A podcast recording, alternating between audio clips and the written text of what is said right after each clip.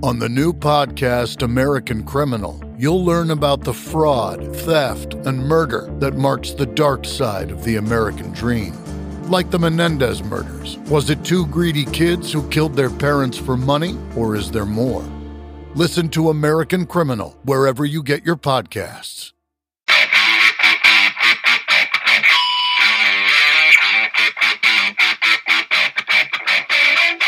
Hey out there, rock and rollers. Welcome to the 76th edition of the Ugly American Werewolf in London Rock Podcast, where I, your host, The Wolf, Mac B, and my partner in crime, Action Jackson, talk about all the music we love, everything we've loved over the years classic rock, hard rock, prog rock, early MTV, heavy metal, and so much more. And we want to thank everybody for tuning in to last week's show, reviewing the very special night in London for me at Royal Albert Hall, seeing Nick Mason's Saucerful of Secrets. It's an amazing show. It's an amazing opportunity to basically sit on stage and hear music that Nick helped invent prog music from way back in the day there. They're an incredibly talented band. Guy Pratt and Gary Kemp were amazing, and we thank them for all the Twitter love out there. So excited for this week, something we've been working towards for a long time. When we first got into podcasting, we didn't know anything about it, and we didn't really listen to a lot of podcasts. So then once we started to make our own, of course, we want to hear what else is out there who's good and who do we need to live up to? Who do we need to emulate? And we eventually found the Shout It Out Loudcast,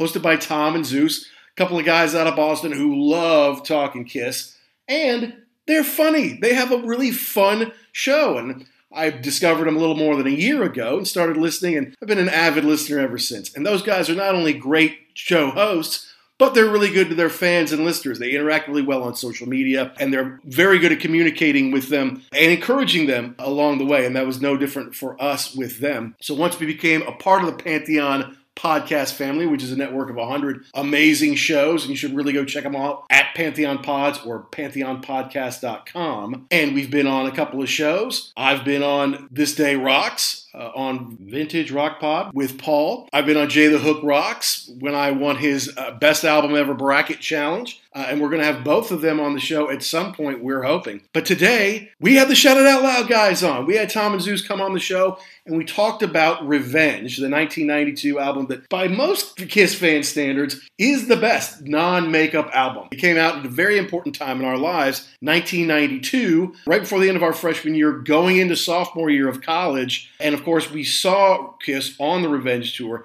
in Daytona. So we wanted to talk to the Shout It Out Loud guys about that. It's pretty cool we're actually all the same age. We all graduated from high school at the same time. Uh, we were in college at the same time. So we relate really well to each other musically in that this music was released and the music we were into all came out at the same time in our lives. Now, we didn't necessarily go track by track because if you want to go track by track, the Shout It Out Loud guys have a great revenge episode that you can go ahead and tune into. We don't want to be just like them. Instead, we were just kind of talking about the time in our lives that it came out and a little bit about our experience being able to see them live. And then talk about you know, how does it fit into the landscape of Kiss? How does it fit into the landscape of music in the 90s and beyond? Uh, and just share some great stories with these guys. You know, they're hilarious, and we had a heck of a fun time with them. I think you're really going to enjoy this show. Now, as usual, we want you to download and subscribe wherever you get your podcast, be it Apple, Amazon, Spotify, Good Pods, Google Play. You can check us out on YouTube, wherever. And also, check out the Shout Out Loud guys. They tweet at SIO Loudcast, and you can also email them at shoutitoutloudcast.com. And check out their website. They got a killer new website that not only links to like their store, things like that, but they've got all their episodes, they have all their rankings, and they've got information on their friends' shows on there. That's shoutitoutloudcast.com. Definitely go check that out. And of course, if you want to communicate with us, Twitter's best at ugly underscore werewolf or at actionjack72. So I want to go ahead and jump into it. We had so much fun with these guys. It was so cool to have them on. We had a great time talking about Kiss, talking about being back in college, talking about getting loaded and talking to Ace Frehley posters in the middle of the night. I think you're going to like it. So buckle up, folks. It's me and Jackson talking with Tom Zeus of the Shout It Out Loudcast right here on The Wolf.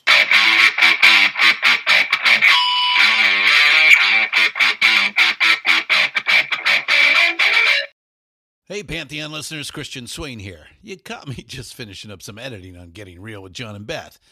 I want to share my first experience with Factor Meals for you. I think you'll find this interesting because I bet the same thing happens to you. I had just received my first shipment from Factor Meals the other day, and I was excited to try one of the prepared restaurant quality meals for myself. Anyway, I was working away and noticed it was very late and it was my night to make dinner. I jumped up and headed to the kitchen, went to grab the ingredients for the dish I was going to make, and realized I was missing a prime ingredient. Well, I could make a run to the store, or I could make one of my new factor meals.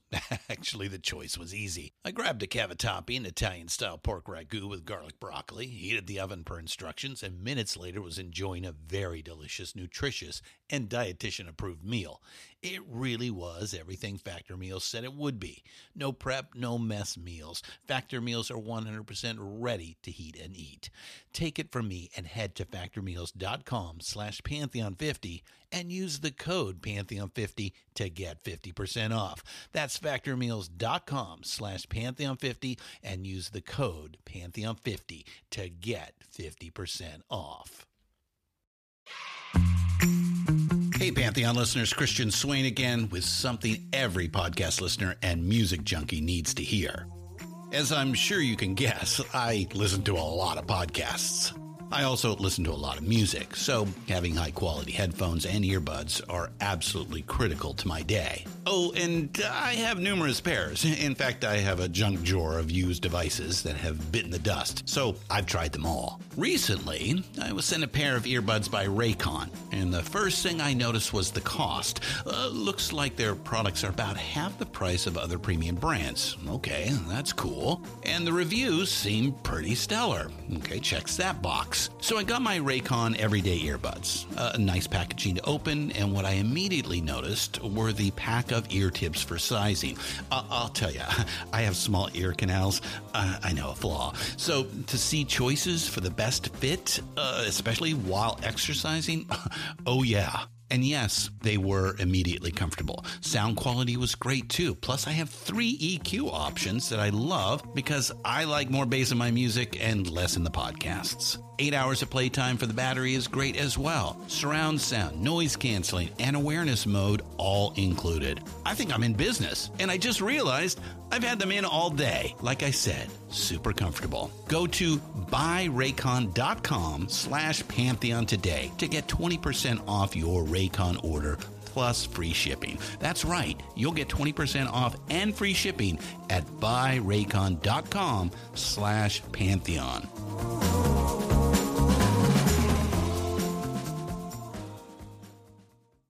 Yeah, this is going to be great. Nothing's nothing. I mean, you you obviously heard our album review on Revenge, but I, I like Oh, this. I like this topic. We, we, Zeus and I have kind of we've thrown around that idea. We did it like when the when we first started our show. Mhm. We did we did some episodes on. We did like a kiss like in the '90s kind of episode. So like these, Mhm. these kinds of episodes, we are talking about like a time period. I, I, these these are fun. So this this will be good. Well, cool. Well, good. Well, we're we're going to jump into all that, but first, before we dive in and we start using all that language that we're kind of all famous for, I do have one young fan. I, I try to make the dreams of of young people come true all over the world, and I have a young Kiss fan who, although she's not eight years old, she has been to two different Kiss concerts on two different continents. Wow, Uh, and, and she, her name is Ruby, and she wanted to come in and just ask you guys just a couple of uh, quick questions here. Hi, Ruby. You like Kiss? Do you think Destroyer's a good album? oh, that's What's your amazing. favorite song of Love Gun? Oh, that's great. I'm sorry, I couldn't That- help myself, man. I mean, No, that just uh, made that just that just made my morning. That's fantastic. That's awesome. Love well your done, shirt. Ruby. Good Yeah, shirt. n- nice That's shirt, right. Ruby. Yep. Hey, Ruby, you have to understand they don't like Kiss. They love Kiss. That's right. That's right. Which is why we spend every waking moment talking about them and thinking about them. Right. So she got into, you know, Kiss because I saw Scooby Doo and Kiss. And I said, "Wow! I know I heard, I saw your show on it for adults. You you reviewed it right, but for kids, it's great. She loved it, and I loved it too. It's awesome. And after that, we had to go, right? So we saw him in Louisville, like in the few weeks before we moved away. And then as soon as we got here, it's like, oh, they're coming to London in a few months. I guess we got to get tickets for that too, you know? Nice. Yep. Good Yep. idea. Yep. Zeus awesome. t- Zeus took his daughter to a show. I took my son to a few. So I mean, it's it's a family thing. That's the thing I love. That's the, one of the things we love about the band. You know, they just they've been around for so long. It's generational. So That's right. Taking it to the next generation. So she wanted to say hi. hi, Ruby. Hi. And now she's going to go away in another room where she can't hear all the nasty stuff we're going to say. oh, Yeah. okay. Family talk is over. Yes, that's right. Okay, here we go. Fucking pissed up. Fucking, I can't wait. Fucking Ace Cult. I can't wait to get into it. Yeah. Let- Let's do it. All right. So, uh, first of all, hey, look, congratulations on all your success, guys. Number one Kiss podcast in the world. And even though fans like me and Jackson knew that all along, I guess everyone Ah. else knows it's official now. So, well Thank you. done. Thank you. Appreciate it. And with the, the Rock Chick show becoming your most downloaded show in less than a week, did you even see that happening? No. Zeus, go ahead. No. No. No. I I I go down that YouTube tunnel, like that rabbit hole at night. Yeah. Oh, this is funny. This is fun. And then you know, I, I I just the way we are and the way we communicate and we're college buddies, I knew that we would have fun with it. I didn't Mhm. know if the listeners would like it that much. And it's not something really that you would think, oh, here it is, Love Gun review. Oh, here it is, X-treme Close-Up. Right. Stuff that we've been talking about for years that we couldn't wait to get to. And if the fans and listeners saw it, they'd be like, oh, let's get on this. This was out of nowhere. And I just think that people found it a fun conversation to have and uh, an interesting uh, discussion. And, uh, you know, and then the comments and the listeners. And that's what these shows are really about, and yours as well. When the Yeah. listeners start talking about it on social Mhm. media, oh, you got to hear this. That's when it builds up. So, Yeah, I think I think it's one of those episodes that we probably wouldn't have been able to get away with in the early part of our show when we were kind of establishing a base and an audience. Yeah, okay. Because I because I think to, to- for me personally, I think the fun of the show was not necessarily. I mean, yeah, hearing the interview was funny, but hearing.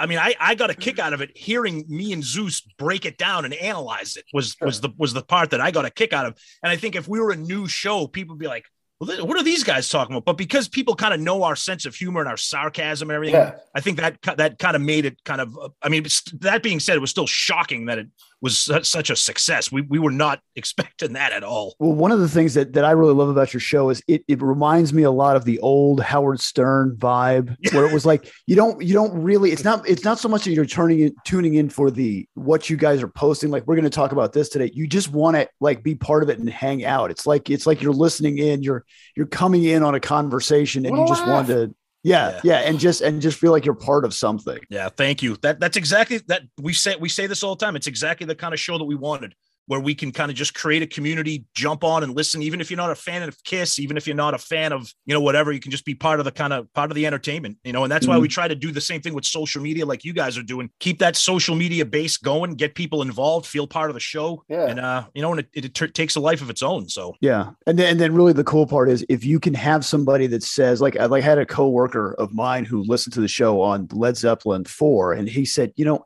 I hadn't listened to that record in probably twenty years. Pulled it out, put it back on, remembered how much I loved it. Well, then you know we're You've doing done- our job then. exactly, it's a great Yeah. point too. Yep. Yeah. So no, that's that's awesome, you know, and you deserve all that success. And you know when your mid roll contains a vaginosis ad, you've really hit the big Dude. time, man. that, that when you text when you sent us that uh, because we don't have any control over that so Right, I know. we, we have no idea so uh, i'm like i can imagine our listeners tuning into an episode hearing us just go off on stupid shit and then hearing that ad i mean what what a what what a if that company only knew what show they were advertising on. know. I know. And in, in somewhere in the ad, she says, "You know, it's more common than thrush." And I'm like, "What the fuck's a thrush?" I don't even know what that is, man. I, I thank God Me I don't. no All right, so uh, look, people who've listened to your show know a lot about you going back, but I always got the feeling that we were about the same age. You know, Jackson and I graduated from high school, class of 1991. Us too. Uh, you too. Okay, Okay. yeah. See, I could Yep. kind of tell by just the way you talk about grunge, like when it hits freshman year, I'm mm-hmm. like, well, that was freshman year, right?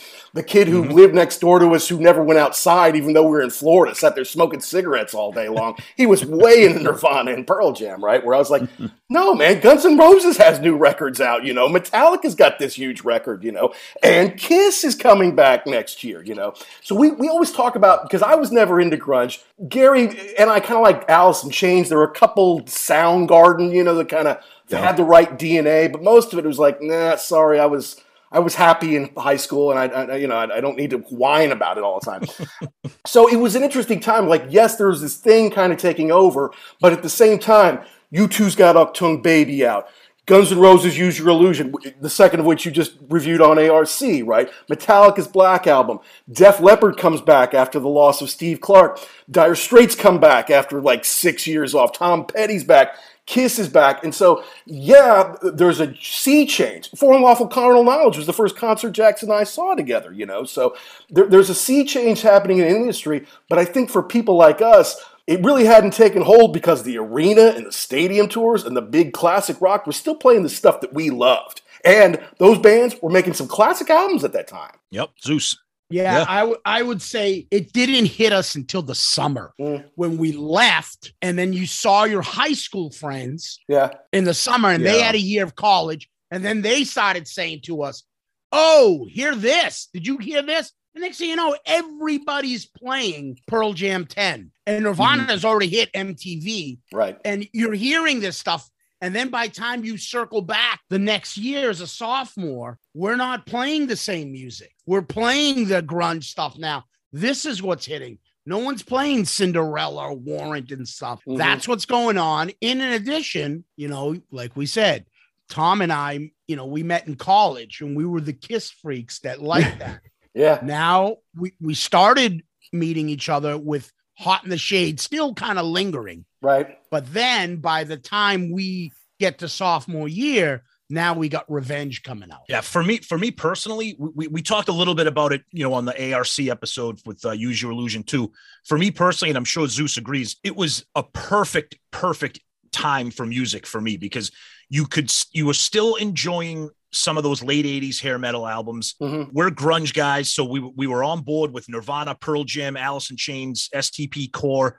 But then you had, you know, Metallica Black, the Use Your Illusions, then not long after Revenge. So you you really had everything, like whether it's hair metal, grunge, hard rock, like you know, you you still had, you know, Megadeth was putting out Countdown to Extinction, like Right. if you're into that, Mhm. you know, and, and then me, I'm I'm kind of like an old school like hip hop, like rap kind of guy. So there were bands still doing that. I mean, it was it was really an interesting, fun time to listen to music. And being in college, I think really accelerated that enjoyment because you're in a you're living in a dorm with guys, and all you're doing all day long, once class is over, Right. is drinking.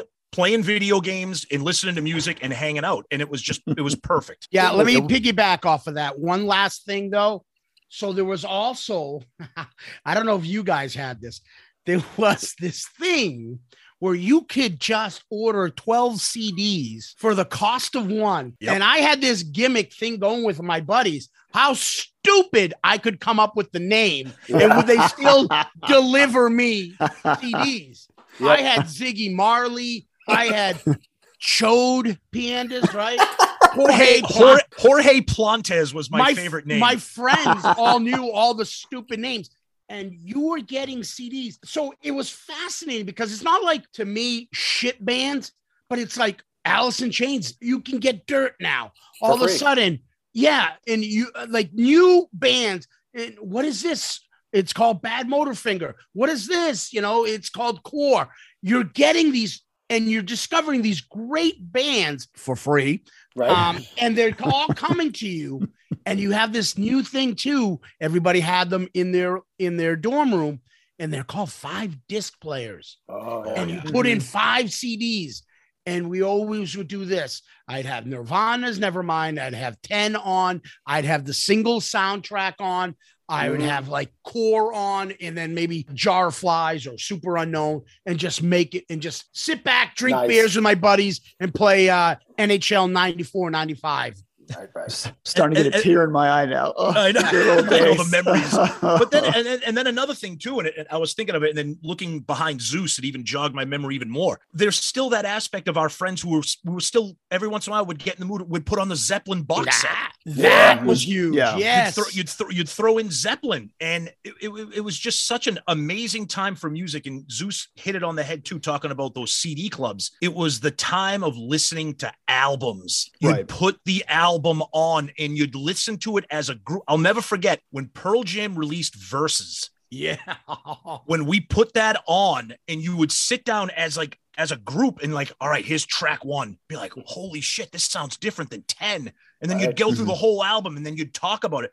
Now, and I say this to my son. I mean, he my son listens to albums, but he's on Spotify. He streams all the time. That whole idea of an album and experience it from start to finish is almost gone. And that, Yeah. that that's such a loss for those kids. It, it's terrible because that's that's the statement. This is where they are at that time in their lives, at that time in the band, at that time in the world. And that's why sometimes there are killer albums that in our day could sell 10, 20, 25 million copies if they hit all those things right on the number, right? Whereas mm-hmm. now it's so disposable and you download it, a lot of people still do it for free, or you download it and you delete it, and it's it's it's not the same as it was for us. Like we would save our money and wait for the thing to come out, and then we would buy it, and then Jackson and I would listen to it over because I just blew 15 bucks, which in 1991, I don't know, it's like 40 bucks today. I'm like, I'm not spending 40 bucks on a CD today, right? So you're going to listen to it. even even the experience of waiting in line for a new CD. Yeah. Yeah. You know, go Yeah. like like oh today oh today for, for unlawful carnal knowledge release. All right, I gotta drive. I gotta drive to the next store. I gotta go to Tower Records, get in line and get a copy. You unwrap it. You put it in your car on your ride home. You're like, this is amazing. You know. Yeah, and the, the other thing we used to do too was the uh the CD the used CD store. You go Oh, in there God. and just kill time and just somebody somebody sold this. I'll take it for five bucks. Absolutely. Might be a little beat up, maybe a little scratched on the cover, but as long as it still plays, you're fine. right. I was just I was just gonna say Zeus is smiling because that used to be part of our weekend routine. So we went to college about you know, a half hour south of Boston. Mhm. So on the weekends we would drive into Boston and and they, they, two places there was Nuggets and Planet Records were two of the big ones. And li- like like Gary said, they were just loaded with uh, people selling their CDs, or they were uh, imports, or they were Mhm. uh, cutouts from distribution centers, and you Oh, would just yeah. flip. You would just flip through, and you'd be like, "Holy shit! Did you see? Look at this Pearl Jam album. It's, it came from France, and it's got these songs I've never heard of." Or uh, I mean, talking about Revenge, that's where I ended up getting Revenge. I actually got it was like a, a distribution. It, it, it belonged. I don't know if it belonged to a radio station or something, but it was cut out and it had like a special sticker on it. And I was like, "Oh, look at this! I have a special version of Revenge." That's how I got super known. It has like that cut on that CD. The Yes. cutting They were like yeah. radio releases or something like that. And Yep. yeah, you, you're right. I mean, I uh they always had um uh, those CD singles too, Mhm. which are now considered classics. Yeah. But I would run out and buy those Pearl Jam and Nirvana specific Cool. CD singles because they would have tracks that you would be like, "What the fuck is this? I've Yeah. never even heard of. What's Yellow Ledbetter? Oh my god!" and and you'd open it up and you'd be like, all these unknown tracks, and it was like discovering stuff. Like as a kid, opening up and getting uh, I don't know what kids today Pokemon cards or something. Holy shit. That's what it was like. No, but so that's two memories for me. One is, yeah, it was on a Monday night in September of 91, our freshman year. For whatever reason, records came out on Tuesdays back then. Yes. Yes, that's so right. my, Tuesdays. my buddy Chris, who had a car freshman year, drove us 40 minutes or half an hour to the beaches so we could go buy Use Your Illusion 1 and 2. And I remember Yeah, the guy's like, midnight. comes, yeah, after midnight, right? And he comes on the loudspeakers like, you only have 20 minutes left to buy your Guns N' Roses albums because that's the only reason anyone was there. But the second one was not long after that. I went to Park Avenue CDs across the street from our college and I found Kiss Alive 2 used and discarded for like 12 or 13 dollars. Now there was a little schmeg on there for the beginning of, of side one, but you get through that after two minutes and then it's fine. Neither of us had a Kiss record in our collection before that. So that's how we, although I liked Kiss, I had Kiss exposed on VHS. And I like Mhm. that. for different reasons. Yeah, well, right. Um, but you know, and I followed Kiss through the '80s because you know I remember vividly on MTV when they took off their makeup when we were like nine or ten or whatever. Yeah. And then you would see them every once in a while. Oh, Kiss has got a new video, and then they hit number one with Forever. I'm like, well, good for them. So then when I saw that Kiss Alive 2 and it had all those great songs from Destroyer and Rock and Roll Over and Love Gun, I'm like, okay, well, let's get into J- this, Jackson. Let's see what it's all about. And we loved it. We fell in love with it. And then that's really what started to build on us for Kiss. Nice. Yeah. I mean, for me, I'm sure you guys have heard our stories, our origin stories. We've been Kiss freaks since we were little kids, you know, and, and kind of segueing into the 90s. You know, my first Kiss show was Hot in the Shade, 1990. Okay. And at the time, at the time, me and my, my best friend from high school, we, we were, I mean, we were full blown into, into hair metal, you know, Mhm. some of the heavy, quote unquote, heavier hair metal, but we still listen to Poison and stuff like that. By the way, if you, if you weren't aware, Poison takes a beating on Shout Out Loudcast. I'm okay with that. Yeah. yeah. I'm all right with Um, that. So you know, you know, and then and then we then we went to college, and you know, as we talked about previously, you know, at the time you're just so enveloped into that new that new music scene, you know, the, the Mhm. grunge and stuff. But you start to hear about revenge because again that was the other thing that was kind of magical about that time there was no internet so Right. you'd hear Right. the radio stations the two the two rock radio stations in boston you'd hear about you know they do like news segments and be like oh kiss you know you know they talk about obviously the horrible passing of eric carr and Mhm. the new drummer and be like, oh my God, Eric Carr passed away, you know, all this stuff. New album coming out. What's it going to sound like? So that it was a very, I mean, for me as a Kiss fan and for the band itself, it was a very like transitional time for us to kind of get back on the, the wagon of, of the Kiss music. I'm sure Mhm. Zeus is kind of the same. Yeah, I would say the same thing. I mean, we had our own type of music. I got into 90s country at the time too.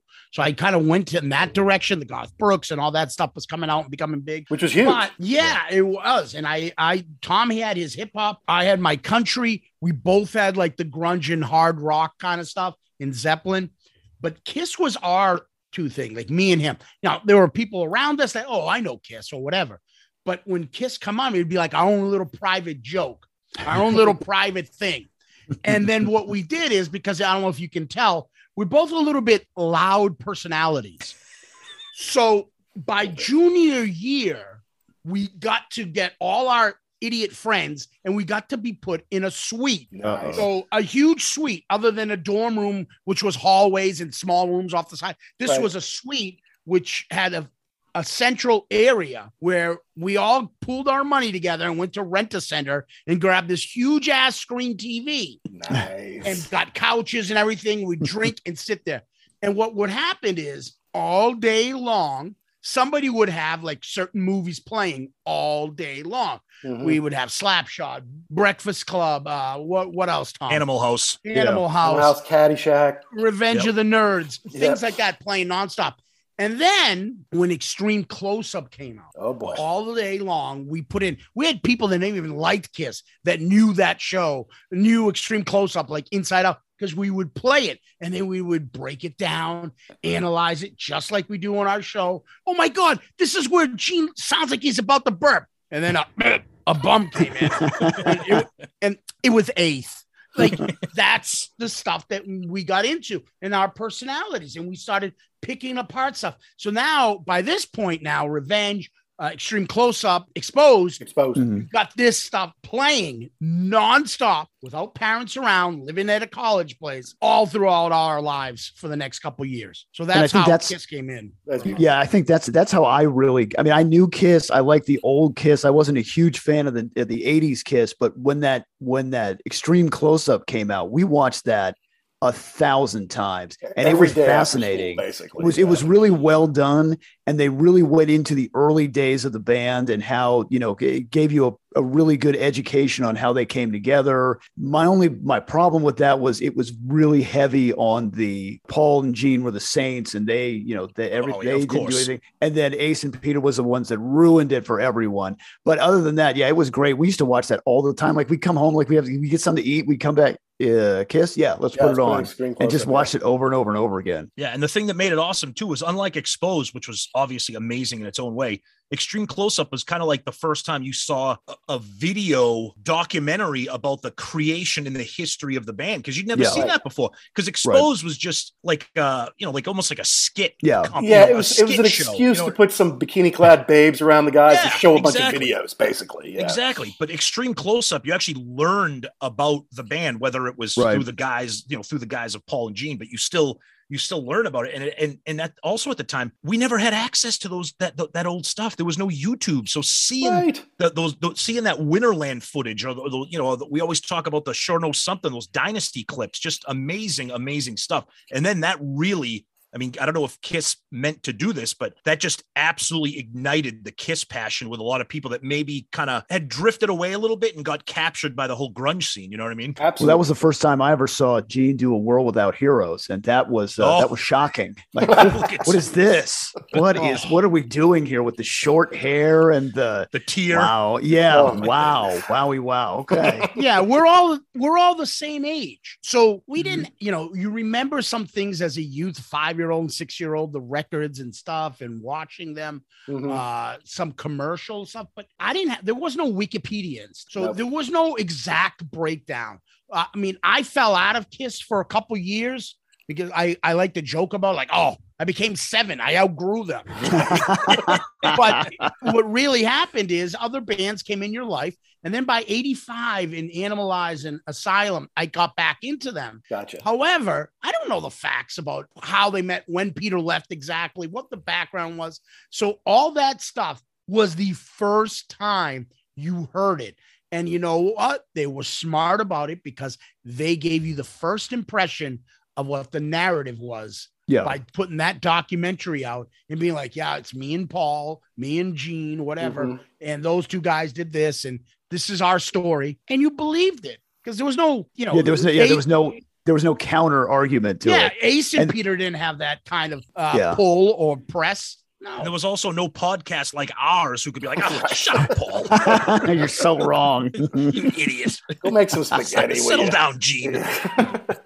Get your hands Okay, off your boy's Paul. girlfriend there, Gene. Jesus. Just been groping that girl in the bowels of the stadium. Like, good lord. Oh, we talked. We talked about that. That was his son's girlfriend. I, I know. It's just like, what is wrong with you, man? Uh, anyway. Nothing. Enjoy it. Most definitely. Hey guys, this is Ryan Condal, the executive producer, writer, creator of House of the Dragon, and you're listening to the Ugly American Werewolf in London podcast, and you should download and subscribe. Keep doing that.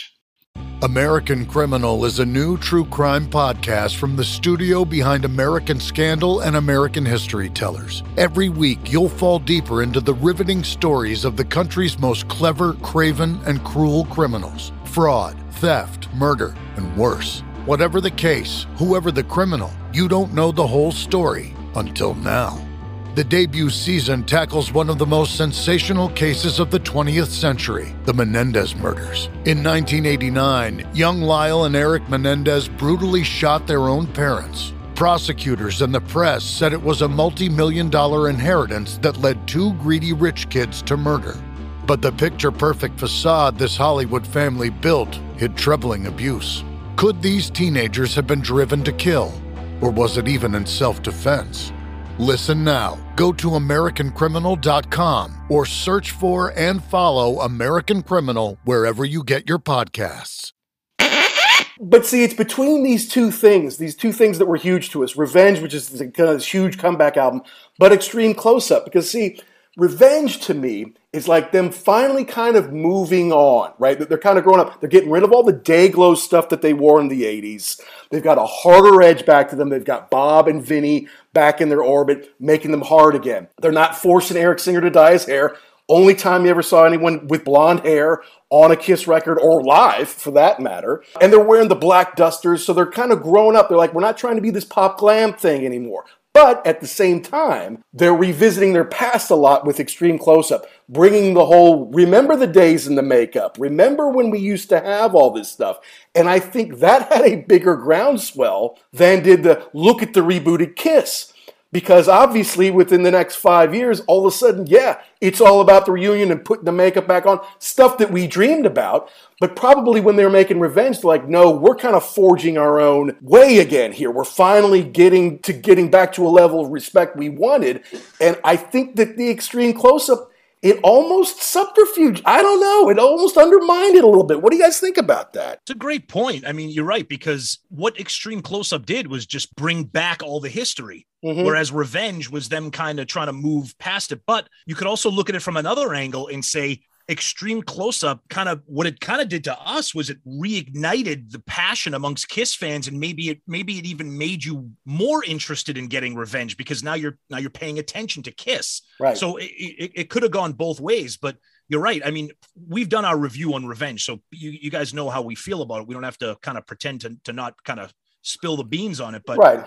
to me to me revenge is is a it's a it's a mount rushmore kiss album for me i mean it's my favorite non-makeup album. It's one of my all-time favorite albums to begin with. Mhm. and i didn't realize this until we did the review and you know put it out on social media and put the polls. I didn't realize there's this whole subculture of kiss fans that think revenge is like terribly overrated. I, I, that blew me away. That blew me away. I learned that from your show for sure. Yeah. that blew that blew me away. And i'm like wow that's shocking because the production on it i mean is is every song a home run? No the production's fantastic the songwriting's fantastic it's bruce kulick's best album in my opinion which is saying a lot because bruce is ridiculous He's, yeah. bruce is unbelievable you got Vinnie, like you mentioned, Vinnie writing the songs. You got the demon back with Unholy. Mhm. I mean, it, it, it just it, it just hit it out of the park for me. And I remember hearing that album was like, oh my god. And my biggest regret, one of my biggest regrets as a Kiss fan, not seeing them on the Revenge tour. Oh, I you did go to the didn't? Kiss. I didn't. I did go to the convention tour in Boston, 1995, with our buddy Murph, who Mhm. you, you've heard on our show. Oh, sure. I did go to the conve- I did go to the convention tour and see that unplugged, you know, that little fan friendly unplugged thing. But I didn't see the. I didn't see the Revenge tour. You know, you brought up a good point, Tom, about how, and this is, I hadn't heard this record for a while, and I went back and listened to it for the show. Bruce Kulick is oh. criminally underrated as a guitar player. Like he can do anything, anywhere, anytime, but he's very understated. Yeah, but I mean, so he can just flip the switch. Yeah, he, he's he really plays well on this record. And I'll tell you, when we saw them on the Kiss cruise, we talked. We saw his band with with Todd Kerns and them. Yeah. Watching him dig in and play some of those revenge cuts, you know, like "Paralyzed" and "Thou Shalt Not." It was it was just. I mean, you, you heard our you heard our cruise review. I, I hope, and it was Absolutely. Yeah. mesmerized. Bruce just still has it. And it seems Zeus, like- Absolutely. Great guy, too. And congratulations on having on oh. your 100th show. Oh, thank you. He's amazing. I'm sure you're going to have somebody special on your 200th show. Don't put any pressure on us. I was going to agree with you there. Uh, by the way, yeah, we- I'm recording this now. I'm going to keep it in the vault for six months because you are going to be our 100th show. Nah, I'm just kidding. We'll, we'll, we'll, we'll get this out as soon as we can. Yeah. Oh, I'm sorry to hear you didn't you didn't get to see them live on that show. I mean, on that tour rather, because because Jackson and I did, and uh, we saw them in Daytona Beach, which is only maybe an hour away or an hour and 20 minutes away. I looked it up, Jackson. It's the only time Kiss has ever played Daytona Beach, which isn't really a shock considering. eh, Daytona Beach is just a bunch of strip clubs. Is really all it is. Yeah, I, I was very, very when when they said, "Okay, Kiss is coming." Okay, cool. To the arena, right? No, to the Daytona Beach Ocean Center. I didn't even know that was a thing. I don't know why they played there. And yeah, we we got there and was like, I mean, after dark, if you're not at the strip club, Daytona's a pretty dead place. Yeah. Uh, so it was very interesting to see. They had who else did they have with them? They had. I'm looking But this up Faster here. They had Pussycat was second, but your boy from Trixter was on the bill. Uh, Trixter, Trixter. yeah. Yeah, when, yeah. When we had PJ Farley on, yeah, he, Yeah. he talked about his his experience opening for Kiss on that tour. Yeah. yeah, and so and it wasn't huge. It was like an arena with no upper deck. So maybe it was a 10 or a 12,000 seater. And we had GA, so we could kind of push our way up. But we'll, we'll get into that i- in a little bit. I want to talk a little bit about just in that freshman and sophomore year, a lot kind of happened. So I, I talked how we kind of got we came into possession of Alive 2 and we loved it and we listened to it back and forth. It was what was it October November where Eric Carr died. And Yeah. we didn't have TV in our room, but the common room had MTV. And I, I think it was something like on a Thursday, Freddie Mercury came out that he had AIDS. On a Friday, he died from AIDS. And on a Saturday, Eric Carr died. And of course, all the press was then about Freddie Mercury. Yep. And I'm like, well, that's kind of bogus. You know, this guy's been in this huge band, just lost his life, and there's no press on it. And I remember even Gene, because I used to get Rolling Stone back then, Gene wrote kind of a nasty gram to Rolling Stone. That's right. to say remember like that, you know you did not cover this man's death and you know I've always known you were bullshit but this is bogus man and and they, to their credit they printed it in the magazine Yep. but then you know it's like okay well then that's a changing of the guard I don't know really what's going to happen there you saw the God gave rock and roll to you video from Bill and Ted's Bogus Journey. It had Eric in it with a wig you know and we're like okay well you know eh, at least he got to do that so then it's like well now what does Kiss do and then the answer was in the spring Revenge came out although I don't think we got to it to the fall did we Jackson That sounds about right. You know, the other thing about that God gave rock and roll video to you is that they they it came out first before the record came out. I don't even think they were going to put it on the record. I think it, it was because it was the last thing that Eric did with that that Carr did with them. Right. But they had they had flashback scenes in it, and it was all from the makeup years. They had nothing from the '80s. It was also it was like that. Hmm, what are you trying to say? Are you trying to say that maybe because that because if you watch that X-treme Close-Up, they were not fans of Ace and Peter at that time at Right, all. no. But then they're showing these this flashback like is there a is there a mending of the bridge like what's going on here i just thought that was interesting but yeah to see eric to, and you didn't even know at the time that that was the last thing that he had done to see but you know then once you learned that there was definitely that definitely got a lot tear in the eye when you watched that Yeah. Yeah. So I never got to see Eric Carr, but glad you did, Tom Zeus. Did you ever see them in the 80s live? No, I only got uh, my first Kiss concert was a reunion with Tom. Okay. Yep. That was Oh, the okay. first time I saw them. And so you can only imagine if this being your favorite band and you're seeing it with the one kid that is your Kiss buddy for the first time experiencing it together. It was insane. yeah Yeah. So Well, I, I missed out all, all on that.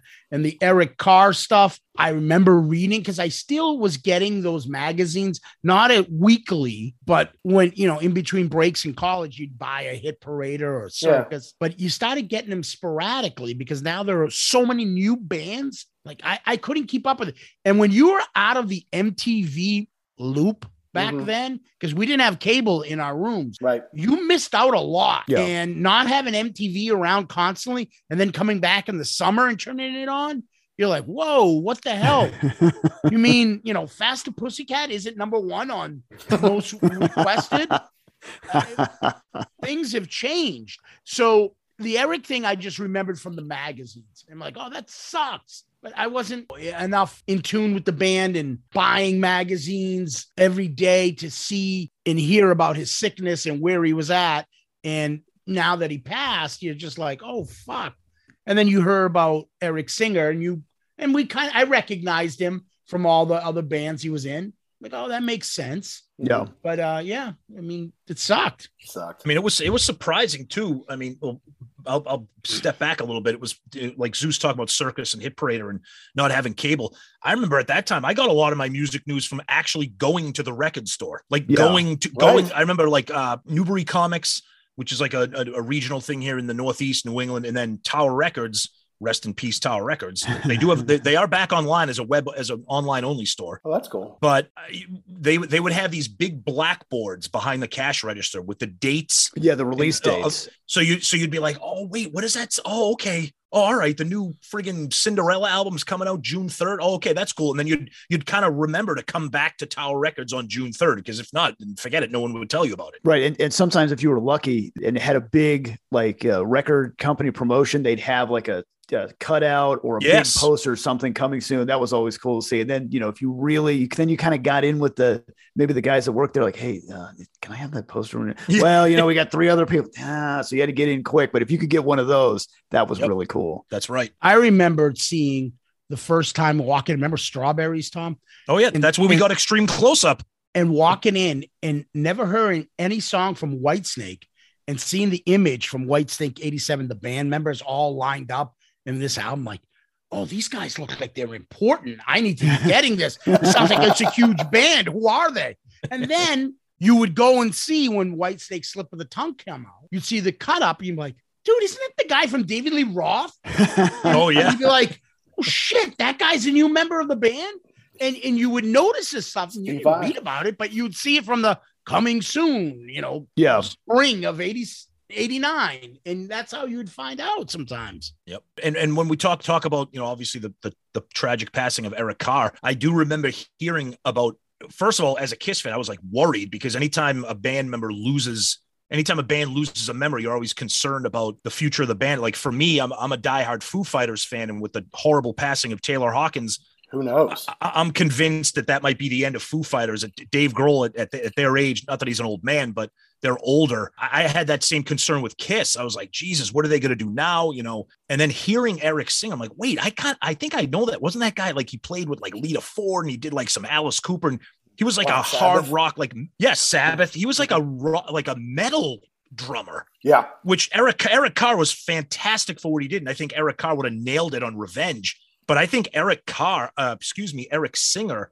was the perfect drummer at the perfect time for Revenge. I know a lot of people might think that's blasphemy, but for me, I thought it was a, a perfect blending of the type of album they wanted to make and then having Eric Singer be that drummer. When you when you see him play now oh. on the Kiss tour, like it's cool and he nails it, but when you watch the, I was watching the unholy video. He's got it when he when you let him off the chain. Amazing. He does a lot of cool stuff with the flares, and he's playing it. He will oh. play the drums backwards. I mean, not the drums, but the cymbals backwards. Yep. And he doesn't. He does that a little bit, but not as much. He is a very dynamic drummer. He really is. We talk about that all the time. He is.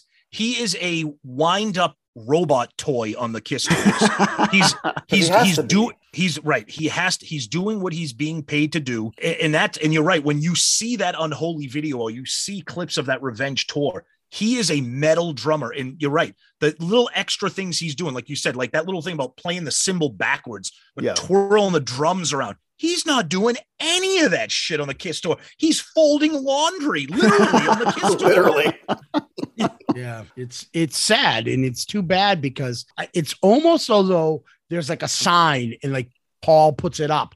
No fun on stage. right. And like Eric's like, oh, oh yeah, that's right. Let me go back to this. Okay. Let, yeah. let me go back to let me go back to cymbal snare, cymbal snare. You know, yeah. it's like But you can you. hear it on Revenge. You can hear it on the record.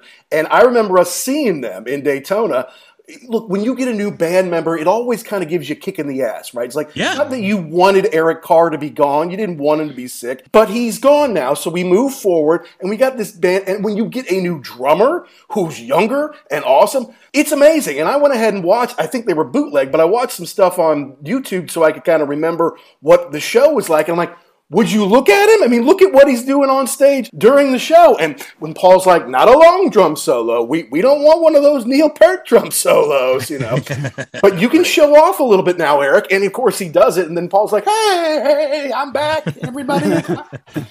you know, that, that's that's kind of the sad part. Is like we they they finally got this kind of kick-ass band and i mean i know eventually carnival of souls came out but it was really just this one album. And it could have been, I don't know, was it were just the sales and the ticket sales of the of the shows weren't quite what they wanted it to be? Because to me it's like they've turned a corner. They've done something good. Now they're set up for the next however many years. Or, or do you think it was just like ah it didn't go platinum in the us we didn't sell out all the upper decks. So we got to try something new we'll do the unplugged thing since they offered. And then when the Ace and Peter came, I'm like, oh, now this is where the money's going to come from. I don't know. Is that it? I think that, I, I, mean, we've, you've heard stories, you've heard some things people written and talked about how the, the putting the makeup back on reunion talk was percolating like even even early even while Eric Carr was alive yeah that there were the rise to it video made people think so I was just gonna say hmm, yeah yeah the rise the rise to it video with them pretending that it's 1975 putting makeup on you know and and you know our buddy jericho you know who's been on our show a bunch of times he, he's one of the few and i know i'm sure there's plenty more out there he was disappointed in the reunion because he wanted to see where the band was going to continue to go I mean, we have we have not yet reviewed Carnival of Souls, but it's no secret that I love that album. Mm-hmm. Um, I mean, I might be on an island. I think it's a. I think it's a. Again, Bruce Kulick is just insane. Eric Singer is un- incredible on that album. Yeah. And obviously, with the musical landscape changing, what would what was Kiss going to do in the future? Now, as a Kiss fan, Zeus said we love the reunion tour. I got to see my favorite band in the Love Gun costumes and doing all that stuff. Amazing. But you got to wonder what would have happened. You know, uh, you know, we've talked about that a little bit. Um, I, I don't, I don't know. I mean, I think you know, you, money talks, and when MTV calls you to do that that unplugged, and you bring Ace and Peter on, It was it was inevitable. Well, I didn't realize that in looking and doing research for this, Revenge only sold 500,000 copies in the United States. And That's so right. I'm sure, and, and to me, that's crazy because you would have thought yeah, at that time, with the, the amount of Kiss fans that were still around coming out of the 80s, having a harder, more of the time sound, it would have easily sold a million. But that's probably part of the nail in the coffin, too, was that they saw this other opportunity. Remember that? Who was that band that was really big? Strutter, I think, was the cover band that was really big. And they were at a Tribute couple of band. the Kiss Yeah. tribute Oh, band, yeah. correct. Uh, and they did the full makeup, and I think they said, hmm, people were really excited to see the makeup That's right. set and the makeup costumes and everything. But I think I think that's the way we need to go to continue the upward mobility. Yep. Couple things. So the issue I think they had is regardless, Kiss was considered part of that hair metal style style. Mhm. Yeah. Yes, And they were lumped in there, right or wrong. And so they weren't going to get much bigger than Revenge. And they were probably like, we just put out a kick ass album, our Mhm. best in years, and we're only gold and our tour's not successful. This isn't going to last much longer. Yeah. Um, so, and then the other aspect of it is I think it's perfect timing when they went back to the makeup. So, yeah, there were people talking about in the 80s, even Rise to in 89, stuff like that. But every, I think, decade goes 20 years back. Mhm. So in the 70s, there was a big 50s revival. Happy Right? Days, ELO. Happy Days, yeah. American Graffiti, all that shit, Laverne and Shirley, all that stuff, right? In the 90s, the 70s, started by Tarantino with the Mm-hmm. with Pulp Fiction and all this 70s music. 70s became the big thing. Yep. That 70s what- show, the TV show. Yeah, I what loved it. bigger and better than Kiss and makeup in the 70s? It worked. It was the perfect timing for that. Sorry, Eric Singer. Sorry, Bruce. But if this is the time we come back to it. Plus, they were all healthy. They actually had some sort of a meeting of the minds with the Right. original guys. Go now while we got it. And then they, you know, Doc comes in, comes up with a game plan. It worked. It wouldn't have worked in 92. It wouldn't have worked in 89. Right. Uh, It may not have worked in 2002. It worked in 96. Yeah, and, and I mean, right. I saw them. I saw them in Ma- at Madison Square Garden, and the only reason I got to go was because they added other shows. They probably had six shows that sold out in you know hours, Yep. and then they added another bank. So yeah, when it when it hit, it was magic right off the bat. I mean, people went rabid for those tickets. But I was like you guys. I, I I wanted well, I wanted to go with Jackson. Like Jackson and I love this music together. We'd seen Kiss with the makeup off on basically the last, you know, non-makeup tour. So when they got back together, it wasn't just I've got to go see them, which I did. I'm like, I got to go see them with Jackson. You know, like that's important. Just like Yeah. you two want to see them together. It's important. I think another thing, kind of piggybacking on Zeus's talking about, you know, putting the makeup back on and kind of the stumbling with revenge. I think at that time too, I think Kiss had like a, a real big authenticity problem with people that weren't diehards like me and Zeus. I think people looked at Kiss as just following the trend, and that started. I think "Lick It Up" was might be for for the non diehards. "Lick It Up" slash "Animalize" might be the last time where outsiders looked at Kiss with maybe a little bit of authenticity because after that, you know, you had Animalize was the Shredder album, Asylum was the glam album, Crazy Nights was the Bon Jovi wannabe album, Hot in the Shade was, you know, the late 80s, you know, Let's Wear Sunglasses and Jeans album. Make sure we So get a by the time, on there. Yeah. Right. But by the time Revenge comes out, yeah, the album absolutely ripped and kicked ass. But a lot of people like Kiss, aren't those the guys that just like just did like, you know, crazy nights or oh that that band that does, you know, Heavens on Fire. Oh, yeah, but no, no, no, listen to this. And by then people like, nah, not not really. I don't want to. Right. You know, and I think that can and I think that continued even more with the non-diehards with Carnival of Souls, because people who aren't diehards and even some people who are diehards, they call that the grunge album, the Kiss grunge album.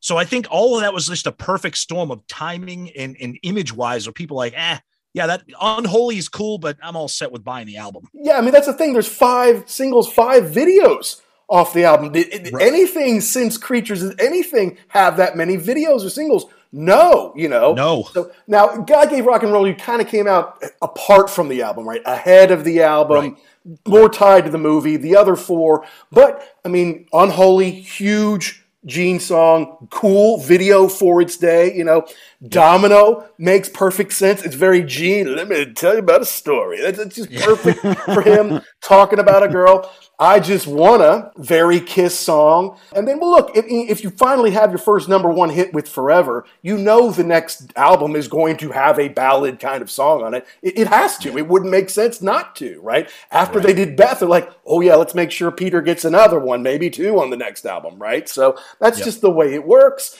So, uh, and then, you know, the fitting Eric Carr jam tribute at the end. A lot of great stuff like Thou Shalt Not. I'm not going to go through all the songs because your your show does that great. We we know the songs. I'm just ta- talking sonically. It was great to hear them ripping it back up. I think Jackson was the one who pointed out that Vinnie Vincent wrote those songs because again, it's not like we have the internet. Okay, who wrote all the songs this time? So he's he's looking through the book. He's like, Vinnie Vincent wrote these. I'm like, no, you're making that up. That guy's not coming back to the band anytime soon. Like, no, man, look, it's right here. He wrote Unholy, you know. And did he also do Thou Shalt Not? He wrote, he wrote, he was involved in pretty much half that album I mean, Yeah. for the most part, you know.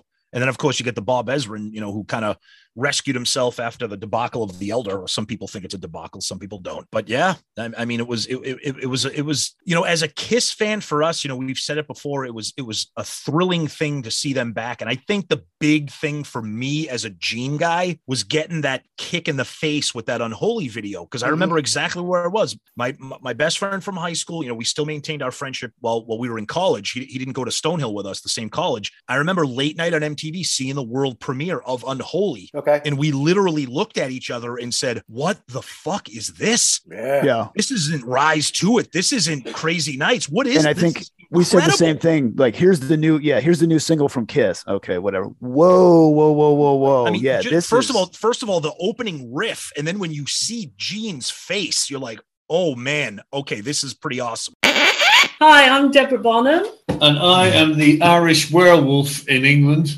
Peter Bullock. and you're listening to The Ugly American Werewolf in London. Yeah, let's move on. You know, it, well, you talk about we've talked about on this several times about there's no internet, you know, coming up because these days, generally speaking, I will look at a set list before I go, just because I I, I want to know what's going to be on, especially for a band that I don't know super well. Like I want to get a chance to try to listen to some of the stuff before I go to the show. Not an option back in 1992, and before we went to see them, we didn't have Revenge yet. This is in October of 92. We had Alive 2 and I had Double Platinum on CD, but we did not have Revenge yet. And so when we go to the show, we go to the show kind of flying blind. We're flying blind, not 100% sure what we're going to see, but at the time, my favorite song was Strutter because it was like the 78 remix on Double Platinum I really liked. So Paul comes out there and he goes, and Daytona, obviously, goes, You got a lot of pretty girls out here at Daytona. You got a lot of girls who like to strut their stuff. And I go grab Jackson, like, oh, they're going to do Strutter, man. I can't wait. They're going to do Yeah, yeah. Strutter. Yes. He goes, here we go. here's a song for you called Take It Off. And I'm like, Take It Off? I don't even know this song. And then they go into it and it's like, Yeah. oh God, they did a stripper song. Are you kidding me? You know, this is why they don't want you in the Rock and Roll Hall of Fame. You know, it's like, they sold 20 million records. Yeah, but did they do Let's Put the X in Sex? Yeah, put them at the back of the line, you know. So, oh, I know, t- I know Zeus, but this is how they think, right? So now we're like, okay, take it off. All right, yeah, great, stripper song. But then, of course, about halfway out of the song, three strippers come out on mm-hmm. stage and they start shaking their stuff around. I'm like, oh, well, now this song's pretty good now, you know? And there was Gene, like, just flicking picks at him, like, pick him off of his pick. I just flick him, hey, look at me. I'm the one you want to be with. I'm worth a hundred million dollars. Make a good decision today. Sleep with me. You know, like we could see him doing that on stage. So it went from worst to first live for me. Take it off. Yeah, I, I would. I we we were kind of talking about that a little bit in the uh, in the break. Yeah, the same thing. I was all excited, and then I wasn't excited, and then I was excited again. And so when you said like, you know, what are your top three uh, from this? It's hard to not put that on there. Oh, yeah. just because of the the experience of seeing it played live. Oh, The that best- lends, yeah, yeah, that lends a lot to it, like your experience and your, if there's Mm. some nostalgia or some memory value to it. Absolutely. We talk about that a lot, Zeus. Yeah, it's the best part of Confidential. We talked about. Oh, yeah, broke yeah. That, that scene when he brings them out on stage and Paul, you know, in his most masculine way, look, boobies. it was just not very manly. You know, and I think the other thing too is I think I could. And uh, this is just from my memory. You know, he was talking about you know a lot of pretty girls on Daytona. We were out there today. I'm like, no, you weren't. Come on, you got Right. here like probably an hour before the show. You weren't hanging out on Daytona Beach today. Anyway, The, the other I was thing out there you- stretching my chest hair on the beach. a lot of pretty girls came up to me and said, "Oh, Ooh, you hairy. Well, you would have loved another part of the show that night, boys, because when they do I Just Wanna, goes, Now you need to sing with me. I just wanna fuck roots. And he does Oh, it, yeah. like he's he- like he you know forgot to stick his finger out when he's holding his teacup. Roots. Yeah, And I'm you like, can, you, can, you can, yeah, you can hear, you can hear him do that on a live three. Oh yeah, he did it then too. Yeah. little oop. he was not what you would call a masculine man during those concerts." Then No, no, but but Gene was man, and I got to share one moment from the show with you because so we we push our way up. By the way, I you know this was maybe my tenth or show rock show as far as like stadiums, arenas, clubs, all that kind of thing. Never before have I ever thought to wear earplugs. I'm like, I'm young. I- They're not going to hurt my ears. Nothing bad's going to happen. We pushed our way up to maybe 10 people back or something like that. The next day, I'm like, Jesus, now I get the earplug thing. Like, Kiss plays loud. Oh, But so and I said, "What?" yeah, exactly. So I'm on the Gene side of the stage, stage right for him, looking at stage left for us. And I'm singing along with him during War Machine and stuff like that. And at some point, I just I was looking at the side of the arena, uh, you know, like because it just kind of goes straight up. There's no upper deck, but it kind of goes up to row double Z or whatever. So I'm banging my head to whatever song it was. just looking there. And then eventually I turn back to the front of the stage, and there's Gene looking right at me, going, at the exact same time. I go, ah, Gene just looked at me. I'm like, Jackson, did you see that? He's like, I don't know what you're talking about, man. I want you to shut up. I'm trying to listen to the show. I'm still trying to watch the strippers. Yeah, we left exactly. 20 minutes to go. Well, Oh, I'm awesome. remembering. I mean, he was mocking me, but I thought it was awesome. Of course, absolutely. It's Gene. It was That's beautiful. great. you know? Where do you guys come? So talking about Revenge, where do you guys come in on that album in terms of where you like big fans of it? Over? Do you think it's overrated? Because we did our we did our review, so everybody knows where Zeus and I stand on Yeah. it. Where- and I like it because it's go. We're going to get Bob Ezrin back. We're going to get Vinnie back in here to write some songs. So it was really, it wasn't. Some of the other ones kind of seemed like they were on autopilot, whereas this one they really sat down. I think famously, Paul went to Gene and said, "Okay, either you're in or you're out. You need to th- make this 100 percent of your time." You can really see that. I think in the in the his singing and the songwriting that he did on this. I, I yeah, I like it. I think it's. I think it definitely is for me the best non-makeup album. May, maybe look it up because that was Vinnie had a lot to do with the writing of that, but it was kind of like they knew they had to do something different there. So maybe those two bookends were my That's favorite. Probably, yeah, I, I agree with that. And then, like you said, I, I don't think it's a coincidence that Revenge is fairly highly regarded, and you had an outside producer and an outside songwriter, where most of those eighty, most of those eighties albums were Paul, kind of Paul Stanley albums, Yeah. per se. maybe Desmond Child, but no Vinnie Vincent. Yeah. yeah, yeah. There's a story they tell on, on X-treme Close-Up with Bruce recalling one of the albums that he was on, and he had to like fly to the Philippines or something to have a meeting with Gene. And he remember thinking, oh, well, obviously this isn't a big priority to you if I if everybody has to stop and do this instead of you coming back. So yeah, I think he was pretty checked out oh, there Oh yeah, on the later the later albums leading up to oh Revenge. yeah, definitely. You know, I, I definitely hold it in, in high regard. For me, yeah, it's it's the best of the non makeup albums, but I don't know them as well as you guys do. And some of them I've really only heard, you know, a couple times, like maybe while I was making dinner or doing stuff around the house. Like I did, I haven't sat and intently listened to them, you know, and that's why, you know, I would love for you guys to do a show sometime, the best of the non makeup, the double CD. With the first CD is all the hits, and then the second CD is all the deep tracks that we need to know about, that you guys know about, but the average fan, and, and trust me, to all of our friends and family, we're kiss tards. But like compared to the folks who like listen to your show and like write in and stuff, we don't know shit. So you know, Yeah, the same could be said about us. We don't know shit compared to some of them. If you heard any of our trivia uh, episodes, I love those though. I love those trivia. episodes. Well, of course, Sonny Pooney's like, you know, on what page of the Bible do they refer to this kiss lyric? You know, it's Oh, like, oh, it's is that three? ridiculous. You know, yeah, it's like who? Nobody knows that. You know, Nobody baby. knows that. You know, nobody. But talk to me. Those shows, the trivia shows, that stuff. You do the Kiss Jeopardy stuff. It's great. It's classic, and it's and sometimes I feel smart because I'll I'll guess one right that you guys don't. I'm like, hey, look at me, yeah, I'm in the game. It's true. Yeah. So you want to do you want to do worst song off the record? Or least favorite, yeah, because or, I mean, yeah, least favorite. Yeah. For, for me, you know, it's going to be number one is going to be Unholy, and number three is going to be Take It Off because of, you know, the, the live experience. And I don't know, I guess number two for me is probably I Just Wanna because I like the video and I remember hearing it on the radio. They did it well live. So, yeah, you know, no no real big surprises there. Domino's good, but one Gene song, one Paul song, and and one well, just because it's special. yeah. But my le- least favorite song, Mm, I'm going to piss somebody off if I say. What, what, what's yours, Jackson? My least favorite song is find this here. I think Where it's Tough Love this? for me. I think it's It- Tough Love. For me, it's every time I look at you. Really? Oh, okay. This song sucks. Oh, Jackson. It sucks. Wow. It sucks because it's not a. It, anybody could have done this song. It's cheesy. It, it's not. It doesn't have any heart to it. It's a. It's a one of those. Hey, we need. It. You know, we need a ballad on this song, this record, right? Okay, well, let's Yeah. do It's it. man, it's manufactured. A Yeah. little bit, and yeah. and people, a lot of people point to Forever. They don't like Forever because it's a Michael Bolton song.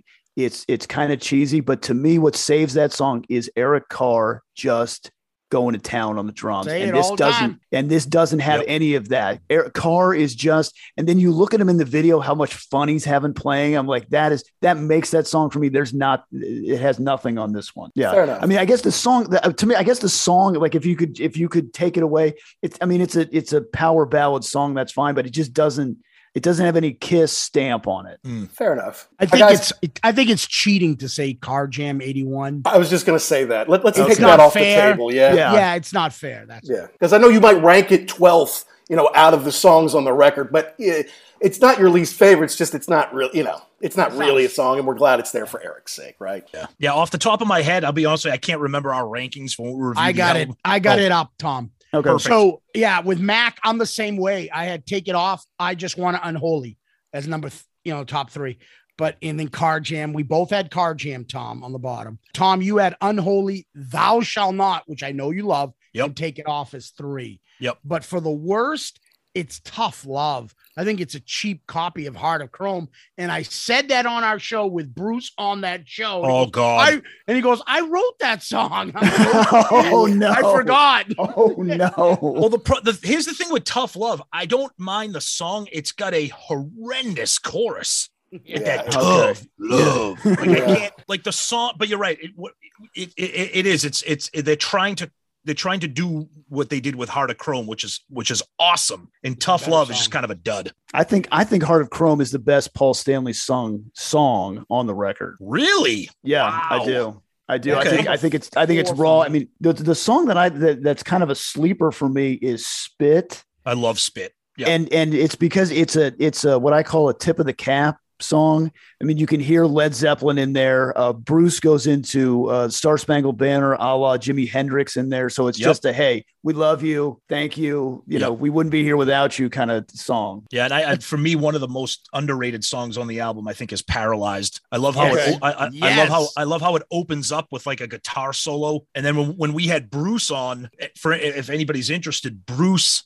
One of one of the most famous moments on Shout It Out Loudcast, Bruce had a clip of in the in the middle of that song. There's a breakdown where it's just like the bass and the drums. You can hear a little bit of mumbling in the background, but originally Gene wanted to do to that song uh, what Rush did with Roll the Bones and have like a rap Oh, a rap segment. Interesting. Goodness. And Bruce and Bruce actually had it on a cassette and played it played it for us during that episode, our hundredth episode. But the best part about that is me and Zeus, more me, I'm cackling, I'm laughing my ass off, and and Jericho yells at me, "Would you shut up? I'm trying to hear the song. You're laughing like a hyena." Oops. I was like, "Shut up, Jericho." He always yells at us. When we, he, he's, he treats us like we're his kids. But obviously, we love Jericho. But but yeah, listen to Paralyze, and if you- if you hear our, that episode, he played. He's like, because he told us the story. He's like, "Yeah, Gene wanted to put like a rap breakdown." I'm like, "What? Terrible." that, that was another great show for you guys, by the way, because uh, obviously Jericho's great. And he's a high energy guy. You got JP on there too, which which made it pretty fun. And, and obviously he had you know stories from being a Trixter and being on the road with Kiss. Yeah. But the fact that those two played a show. And you two watched the full show, and then you're back there like midnight, two in the morning, Oh God, yeah, with that was good incredible. energy, man. You you sounded great. I'm like, you know, the easiest way for you all to do this is probably like after work, after dinner, like seven to nine o'clock at night. But that's Yeah. midnight to two for me. And then it's like I I don't have any energy. It's like. Yeah, and what's your least favorite song? You know, I, I can't do it, you know. But you guys were on it, so I got to give you kudos for that because that's, Thank that's you. doing it right, man. Yeah, give know? it to them. They just performed. exactly. And then and then they're like, we, we're all getting out of that place at the same time because like, yeah, we're gonna get on the bus right now. We're taking off at four in the morning. So we literally all left, and they had all this energy. They had, you know, they had their Grey Goose and pizza, but like they they were s- they were so accommodating, so much fun, and that's what you find in you know podcasting and talking about Kiss. It doesn't get boring. If it gets boring, or you're boring, you're doing it wrong. that's your fault. Yeah, I Yeah. agree. that's that's the thing about Kiss. I mean, they've been around for almost 50 years. They've played every different style of music. They've had a ton of band members. The drama is endless. It's a band that you could and they're I- I- funny uh, well, that's the thing too. And I, in a a good and and bad way. That's right. yeah, and I, I I remember telling people when Zeus and I started the show, like you know, telling like family members or you know friends, and like, how are you going to find something to talk about every oh, week? And I'm like, That's dude, the problem. I'm like, I'm like, problem. we're four years into this, and there's we haven't even talked about so much stuff. I mean, we haven't even done an episode on Exposed or X-treme Close-Up or Phantom of the Park or anything. We Right. haven't even done those yet. You know, it's You gotta crazy. spread, you got to spread that stuff out. You can't just Yeah. like, okay, let's review Love Gun, Destroyer. Let's talk about Revenge, X-treme Close-Up, Phantom of the Park. What else are you going to talk getting about? done in a year, you know? Yeah, Yeah, exactly. You gotta, you gotta make it fun. If again, uh, not to keep saying it, but like, if you can't talk about Kiss and laugh, Yeah. again, you're doing it wrong. Right. It should be a fun conversation. Yep. That's what Kiss is about. It if it's too serious or too academic or too uh, you know snotty or whatever you want to call it, it doesn't work. At least not for us. That's not what we want to hear. Some people love that shit. We don't. We wanted to make this the show we wanted to listen to. yes. You know, and that's what those Rock and Roll Hall of Fame people don't get. Okay. Right. It's fun. Okay. Yes, they work hard to write their songs and, and put on a good show. Yes. Just like the, the talking heads who you had to put in the instant that they were, you know, eligible because you saw them at CBGB in 1978. Whoopity right. doo, you know. Right. It's like, oh, let's make sure they go right in because they've influenced so many people. Like who? You know, like who? You know, every band in the '80s was was you know influenced by Kiss. Are you kidding me? You know, mm-hmm. so it, it's it's ridiculous. There's there's a fun aspect of that, and that's what Kiss is.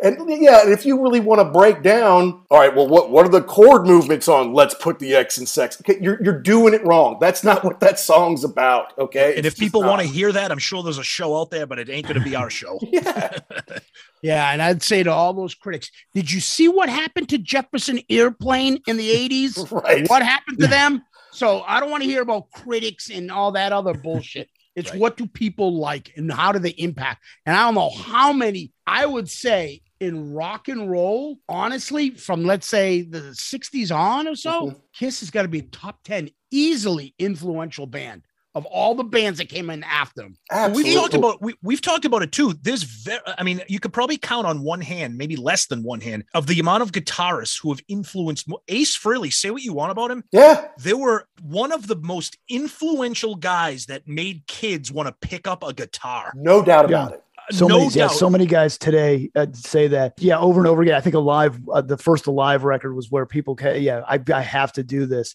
Yep. So when the unplugged MTV special came out, what was that? Ninety six, I think. 94, Five. 94. 'cause Okay. before the, Four. Okay, before four. the Okay, reunion, okay, obviously, yeah. So it might have been Mhm. 94, 95. when that when that came out, I've got a younger yes, brother. sorry. He's about nine years younger than I am, and he was like, I was getting ready. Oh, can't. Here we go. Kiss unplugged. What is this? These guys are old. They suck. Okay, These guys tough are old. Yeah. It's like Beavis and Butthead. These Yeah, guys yeah. are old. These guys suck. So I'm like, all right, tough guy. Who who's the band? Who's the band that's going to go on forever? And he was like, live. Trust me. I'm like, okay. It's 2022, Kiss is still on tour around the world. And after 94, I don't even remember hearing live again. No, so I the did fact that they at, at Target when I was checking out. on the 99 cent bin. Yeah, just just the legacy that they have and the fact that people still want to show up to see them. I mean, every day they're posting, you know, from I think they were in somewhere in South America and they had that giant Brazil, I think, you know, the giant stadium full of people. The the the impact that they've had in the longevity is insane. I mean, they Absolutely. does live have the live crews. No, they do not. Yeah. No. Yeah, it's a rowboat with them on. nope. You, you remember my song? If you've heard one, you've heard them all because they all kind of build and crash Yeah. and crash because they're all the same. that's it. All right. Yep. So, uh, so here's a question for you guys. So, at some point, I I kind of told myself I'm not going to go see Kiss live anymore, and it was probably 12 or more years ago. Like I got into the reunion tour, that was great. I saw them with Aerosmith, the co-headline thing. When they started to bring in Tommy and Eric Singer, I'm like, okay, you know what? I I love Kiss. I've given them plenty of my money. I've seen the reunion I wanted to see.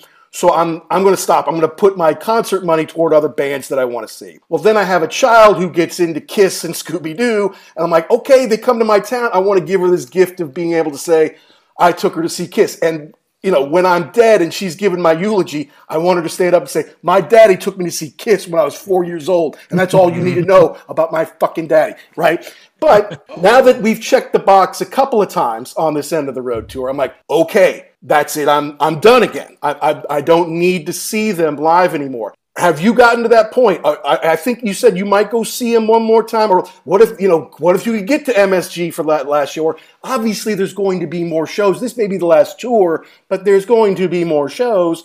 So, uh, I mean, how are, how do you guys kind of fall out on that? Well, we saw them in August. That was the last time we saw them. Uh, Not not inco- not including the cruise. Right. Uh, and the August show was surprisingly amazing. They sounded great. They looked great. There was a ton of energy. It was great. Uh, so that made us very happy. They're they're coming to Hartford, Connecticut in May. We're not going. I think for me, well, Zeus, always likes to leave the door open. The, Sure. I- the, the door's shut, but that's okay. Separate Mhm. story. I mean, obviously, the, the final show, you know, w- when that's announced, or you know, if, if there is some miracle of Ace and Peter being brought back or something, yeah. But in terms of going to see, you know, another end of the road show, Mm. I, I, you know, if that August show was my last one, I'm happy because it was fun. They sounded great. We had a good time. But right now, it's just it's it's the exact same thing. Everything is exact, exact, exact. So I'm okay with that. If they do something different, like I said, final show, you know, doing some kind of blowout, you know, who fit next next year will be 50 years, 50th anniversary.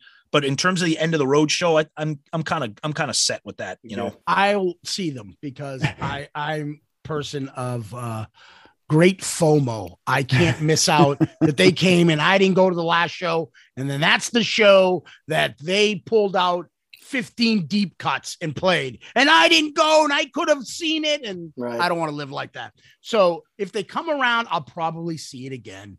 But do I really want to drive to Hartford to see this? Eh. My kid has started to like Kiss a little more. We brought her to see uh, them at Mohegan Sun a couple years ago, and it was like it was like torture for the poor little kid. She wasn't big into it. right. but now she likes them a little bit. So I'm kind of contemplating taking them to Hartford for that makeup date. Uh, so I don't know, but we we we're booked on next year's Kiss Cruise for now, Right. and uh, obviously the whatever show in New York, their last show, we'll try to attend. So Yep. What about you, Jackson? Have you seen them for the last time? I, you know, I, I'm kind of in the same boat. I wouldn't see them again on the end of the road tour if they did something different. I mean, if if the two of us could go and see them somehow, I think Right. that would be cool. But yeah, I the to Tom's point, they they're not changing anything up. It's the same thing over and over again. I saw them on the end of the road in Jacksonville, and the crowd sucked.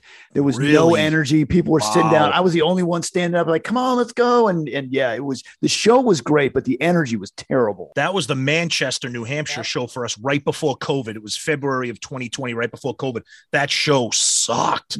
The Oh, crowd brutal. was boring. The band sounded lethargic and dead. Mm-hmm. That was that was a bad one. Well, so all right. Well, what if? Okay, what if? All right, fine. That's it. We're gonna put the makeup down because they're saying it's hard to be seventy years old and, and have all this stuff on. So they could go back to the non-makeup stuff. Would you check that out? Absolutely. uh, Yeah. uh, Instantly. I'd be the first one in line. Yep. Yep. Even with Tommy, they don't bring back Bruce. They're like, nope, the band is what it is right now. We're going with Tommy. I'd do No it. problem. Yep, because it's something different. It's Are they going to let Eric really play? Well, Yeah, Eric would Eric- love it. Eric would be so happy, I guarantee you. I'd love to see them take off all the makeup and go back and do something similar they did with that convention tour, where, where they're just sitting around playing half-ass requests. You know, oh, if Mhm. we know the song, we'll play it. If we don't, we'll try it anyways, and we'll laugh about it if we screw up the lyrics. You know, that was amazing. So I'd love to see them do something different. I know Zeus is convinced that eventually they'll they'll do a Vegas residency type of thing. Kiss is never going to go away. We know that they're never going to go away. Right, as long as Gene and Paul are still alive. Yeah, no doubt. That's right. That's right. Any closing uh, thoughts or you got any final questions for the boys before we let them get on with their weekend there, uh, Jackson? I, I mean, I, it was great to have you guys. It- Just kind of, uh, kind of a wrap up here. So you would say that all in all, Revenge. Take anything else away from it. Take Kiss away from it. Take whatever happened after it. You think this is a solid rock record? No doubt. Absolutely. Yep. I think I think even Kiss fans will enjoy this if they give it a chance because a lot of people like ah Kiss. Ah, I don't know about that, but if you just put it on, it's kind of it's it's an un, to me it's an undeniable rock record. I mean, it's uh, you know it's not Appetite for Destruction or Back in Black or something, but it's a, it's a great guitar hard rock record. Yeah, I would say the same thing. Hard rock, not rock and roll. Mhm. Hard rock. They still had their edge, and uh, I think it stands up with one of the best of that era. Yep. Right? Yeah, absolutely. absolutely. Yeah. All right, all right. One one more question, and this is a rabbit hole question. So. Go you for gotta it. just bear with me here for a minute. All Eric Carr never passes away in an alternate universe. He's on. He he makes revenge. Same about you know same feel and everything. They go back to the makeup. They say we're going to do this. Do they call Peter Criss? Or do they have him put the Fox makeup back on, get Ace back? Because I think Ace was the easier get and go from there. Zeus, you could take this one first. Yeah, I think they try Peter first, and be interesting to see if they go with a dual drummer setup and have Eric wear the Fox. Why not? Why sell four faces when you can sell five? You know that that's interesting because they did that on the on the unplug because Eric That's right. Never left. He's they just had another drum kit set up for for Peter Criss, and that who knows that could have been like you know if he falls flat, get in there and and Exactly. take over. But yeah, Yeah. to have two drum that's a, that's an interesting thought I hadn't think about thought about before. Two massive drum kits on stage with Peter Criss on one and uh, and They Eric wouldn't have Carr two risers though. They they wouldn't have had that because that was a big deal when they got back together. It's like basically it was the the 78 77 like zzz, with the big cats and it goes up. That was a big deal. So they weren't going to do two of those. Peter has his little dinky little pearl. Eric Eric has that huge Yeah. monstrosity. Yeah.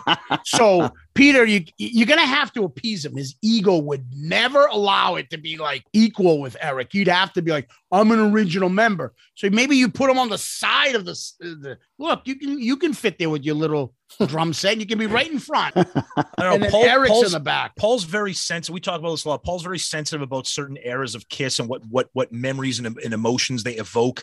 The, the the Eric Carr makeup era of Kiss was a dead era f- for the band. I we love it. We I know I mm-hmm. love you know Zeus hates Unmasked, but then you get Elder, which was a dud. You Creatures of the Night, which most mm-hmm. people love.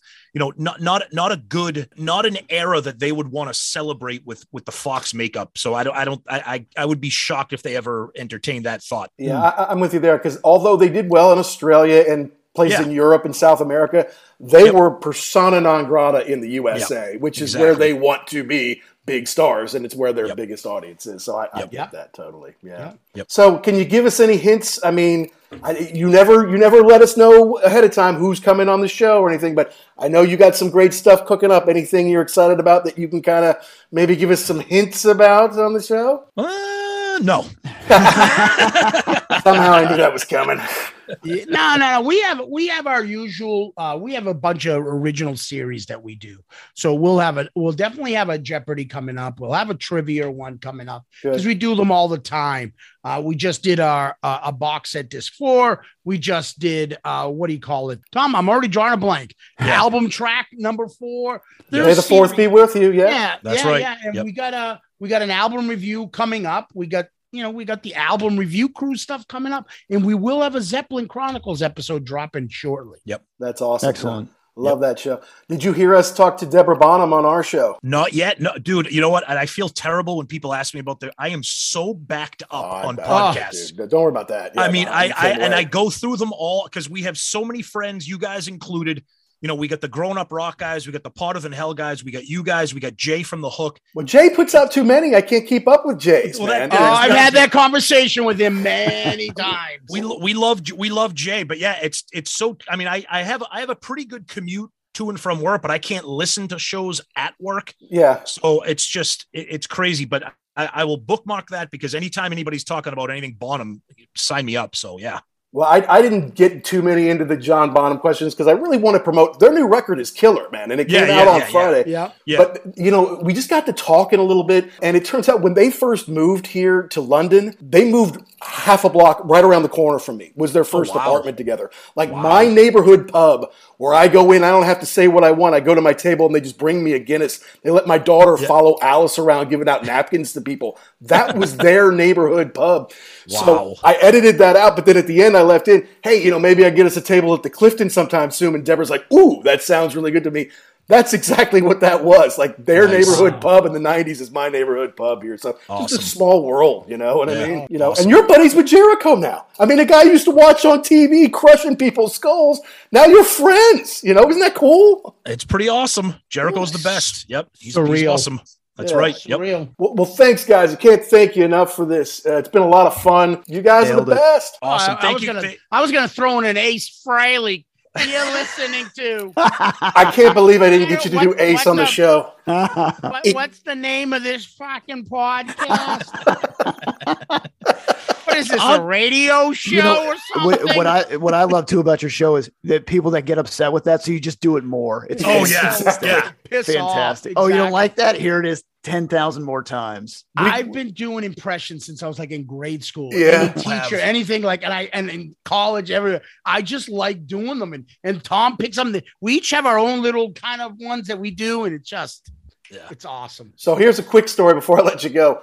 Go One fateful night, I think it was maybe spring break our sophomore year. Because the thing is, when you go to school in Florida, you don't necessarily need to go anywhere for spring break. You know, you You're just there. yeah, go to the pool. The, the, the school has a pool. Just go there every day, right? It's free. Stay in the dorm. So one night, one day, I drank at least a case of beer. Nice. Maybe because we were in Florida, I had one of those home rolled cigarette kind of things because that's just what happens in Florida. Anyway, it, it's past midnight and I'm loaded, obviously, and I had a framed poster. No, it wasn't framed, but it was laminated so I wouldn't rip it every time we moved from dorm room to dorm room of Ace Frehley. And I started talking to it, and I swear to you, he started talking back to me.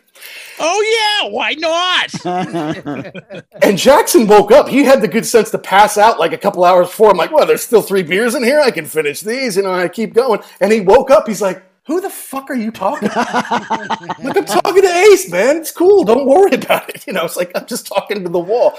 So if, uh, if, if maybe sometime we could get together, inebriated Mac B talking to Ace Frehley poster, but you're the Ace Frehley poster, Zeus. that would be Anytime. amazing. Do it. Let's do it. hey, Let's- what's fucking going on? I got a case of beer, Ace. You know how it is.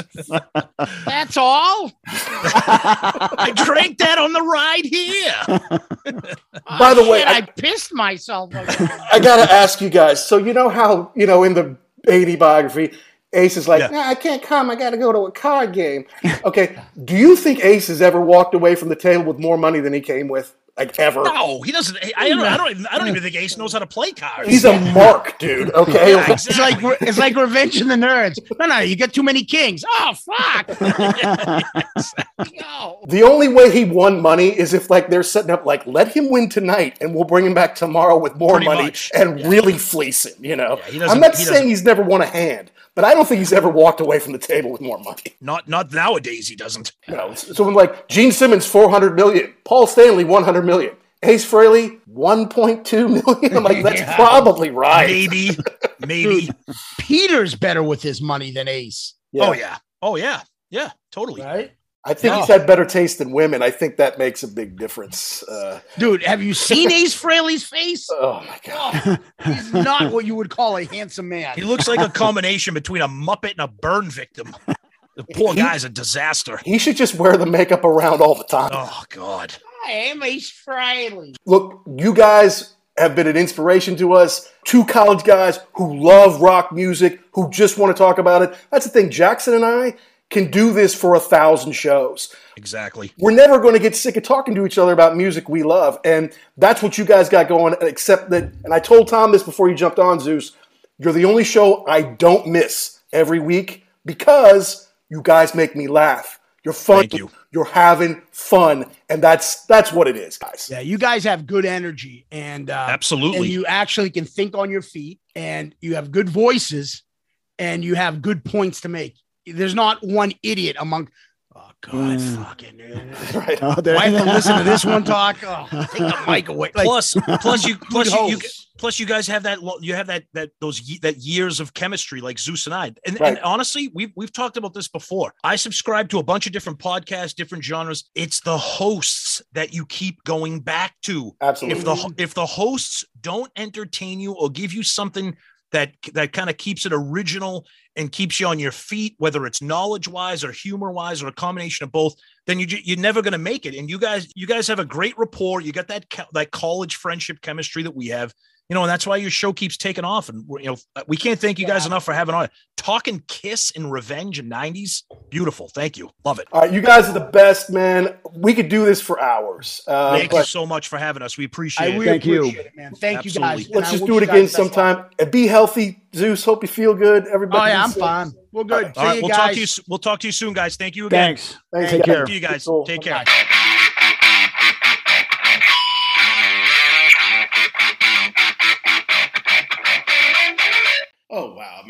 fun time that was hanging out with Tom and Zeus. Great guys, funny guys, guys who have love and passion for Kiss, for a lot of rock music. You know, they got a few shows, Album Review Crew and the Zeppelin Chronicles. That was really a lot of fun. You know, it's just like when we met Neil Poole from Def Leppard Pod the first time. Neil Poole from Def Leppard Pod the first time just automatically knew we were going to get along, that we would be friends and have a good time talking about stuff that we love. You know, it's great to have those guys on because look they're great to their fans, right? They communicate well with them on social media. They've got a great fan club going with Patreon. They read emails and social media bits on the show. They're just really smart about how to interact with their fans, with their listeners, you know. And they've been no different to us. They've given us shout outs on the show over the year. They've also been encouraging to us about our show. And you can hear it at the end there where they were giving us praise for what we try to do here on The Wolf. So just a lot of fun to have those guys on. Uh, and if you haven't checked out their show, you are missing out. If you want to laugh, go listen to Shout It Out Loudcast. They know everything about Kiss.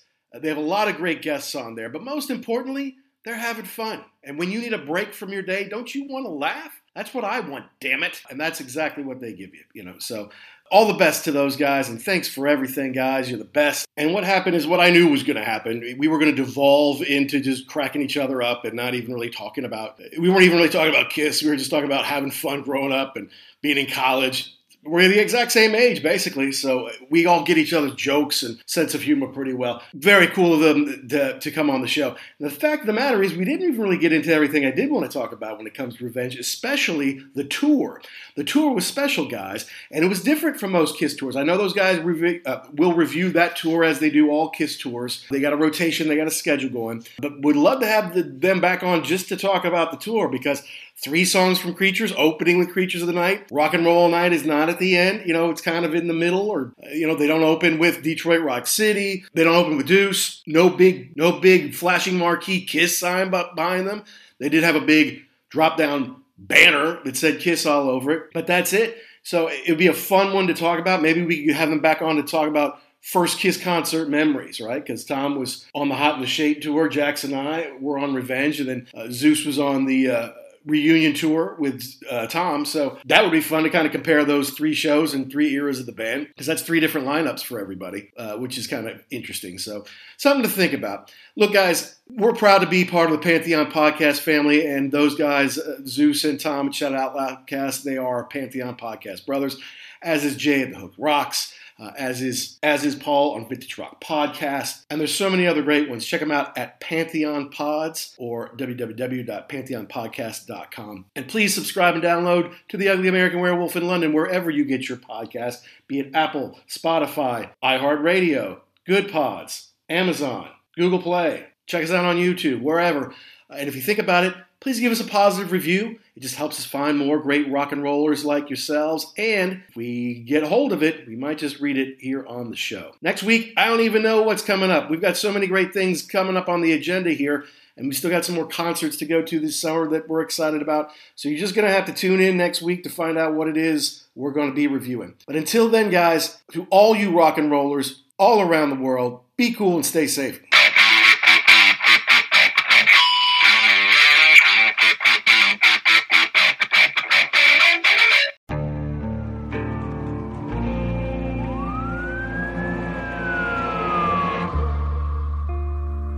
Would you do to achieve the American dream?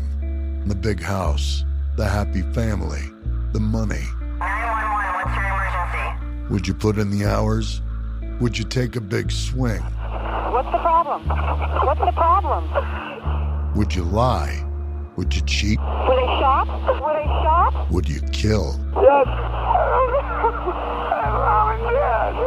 My mom is right there. From Airship, the studio behind American Scandal, comes a new true crime history podcast. I'm Jeremy Schwartz, and I'll be taking you inside the minds of some of our most notorious felons and outlaws, exploring the dark side of the American dream. In my new show, American Criminal, you'll meet the picture perfect brothers who killed their parents, the thief who stole babies, the crypto king who siphoned off billions, and plenty more. From assassins and gangsters to killers and con artists. Whatever the case, whoever the criminal, you don't know the full story until now. Don't miss the debut season of American Criminal, The Menendez Brothers, beginning February 29th. Listen wherever you get your podcasts, or to get early ad free access to the entire season first, plus hundreds of other ad free history podcast episodes, subscribe at IntoHistory.com.